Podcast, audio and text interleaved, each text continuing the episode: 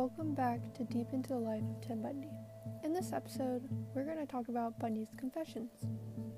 Three decades later, the mystery of Ted Bundy's time in Utah and crimes that he confessed still remain a mystery.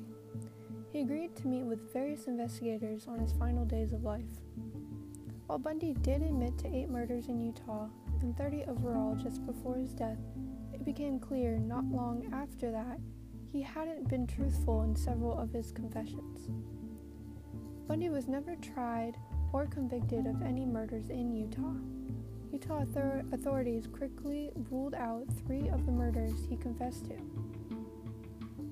There were only some disappearances authorities believe Bundy may have been responsible for, but Bundy denied responsibility for them.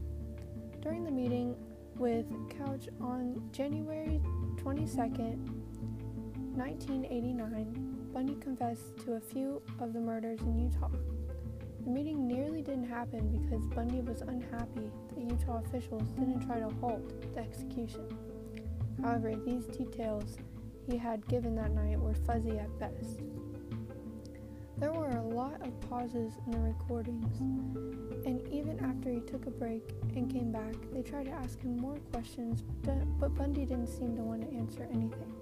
They said that he was fatigued, exhausted, almost to the point of falling asleep at times. Bundy later told Washington police that he had killed eight people in Utah. Reports from the day of his death indicated Utah police may have been res- indicated to the Utah police that he may have been responsible for 11 deaths in that state.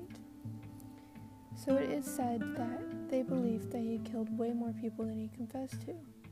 Still today, it is a mystery the number of people he killed. But in it, it is in probably the double or even the triple digits for sure. This is another way that we know that he is very good at manipulating and only telling telling people what he wanted to.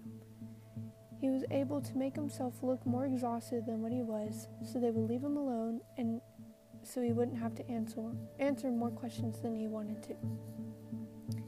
Thank you for listening to this episode of Deep into the Life of Ted Bundy. Come back next time where we look at the effects on society that Bundy caused and how even today that people are still looking at his case and trying to figure out what happened and what he did and how many people he had killed.